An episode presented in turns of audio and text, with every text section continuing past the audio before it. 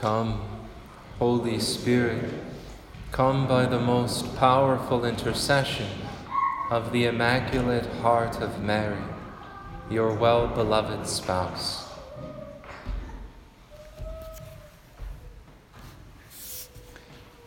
Why did Jesus transfigure before Peter, James, and John? Why did he allow them for a moment to see a glimpse of his glory, of his true identity, to allow his divinity to, in a sense, shine forth? To answer that question, we have to know a little bit more about the context in which this event took place. And that's just a general rule. When reading the Bible, when trying to understand the events of the Scriptures, we have to read them in context. It's always good to read right before, right after, to see what's happening. And in Matthew's Gospel, this chapter 17, it begins, they didn't include it in the lectionary, but if you were to go look at it in your Bible, it would say, and 6 days later, Jesus took Peter, James, and John up a high mountain. Well, we could ask ourselves what took place 6 days earlier, because Matthew is connecting the transfiguration with what happened 6 days before. And 6 days before, Jesus and the apostles were in Caesarea Philippi. And Jesus asked them, "Who do men say that I am?" And they gave various answers. And then he said, "Well, who do you say that I am?" That's when Peter responded, "You are the Christ, the Son of the living God." And Jesus went on to say, "You are Peter, and on this rock I will build my church." But then after that, Matthew tells us that Jesus began to reveal to the apostles that he would go to Jerusalem, and there he would suffer greatly. He would be killed, and on the third day he would rise. And the apostles were confused by this, and Peter took Jesus aside and rebuked him, or at least he tried to. And Peter said, "God forbid, Lord, no such thing shall happen to you." And that's when Jesus told Peter, "Get behind me, Satan. You are an obstacle to me because you're thinking not as God does, but as human beings do."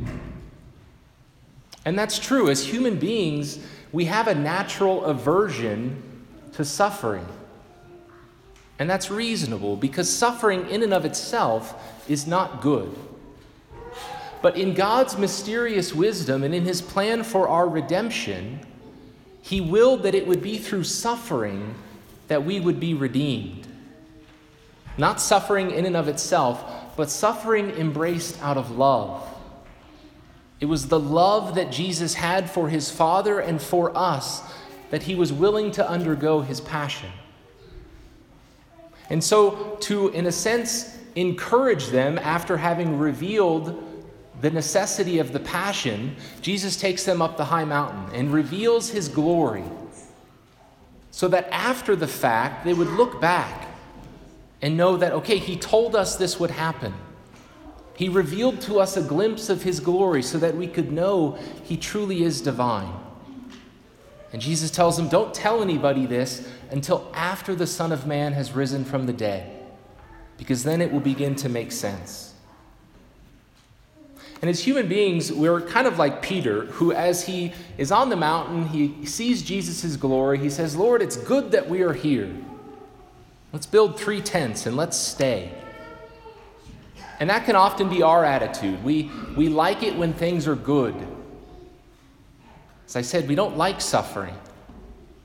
But the Christian life will always include both a share in Jesus' passion and a share in his resurrection. We can't have one without the other. We have to take up our cross and follow our Lord. And as we heard in the second reading, we have to bear our share of hardship for the gospel.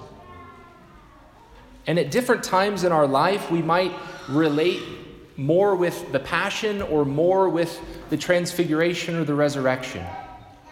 And we go through these periods, these cycles, and the church and the saints in their wisdom have developed a way of understanding why this happens.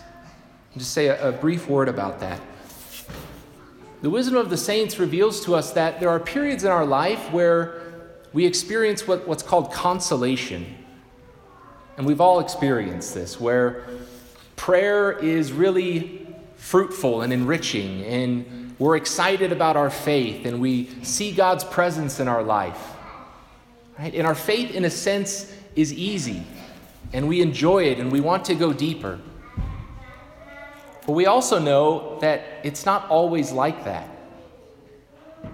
We also experience times of what the church calls desolation, where things are dry and dark and hard, and we feel like we're carrying our cross, and we don't sense God in our life, and it can be difficult to persevere. And that's normal. It's normal to have those periods in our life of desolation, of where we're carrying our cross. And it's also normal because God in his mercy gives us periods of consolation where we experience more of the glory of the transfiguration, the resurrection. But we will always have both in this life. But wherever we're at, whatever we might be experiencing, in both of those kind of periods of life, God is always calling us to draw closer to him. He's always calling us to grow in our love. But it's really helpful for us to know where we're at and how to respond. I want to recommend a book to you that I just finished reading that I think is just a great, simple presentation of these truths. It's called Spiritual Warfare and the Discernment of Spirits. And I'll send out the title. We'll get it in the bulletin. I'll put it in Remind. But St. Ignatius of Loyola was a 17th century priest. He's one of the great doctors of the church.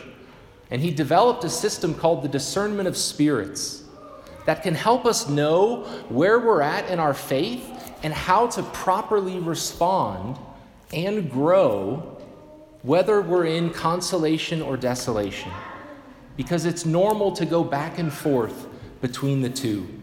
And it's a short book. It's only like 100 pages. And I highly recommend it to you.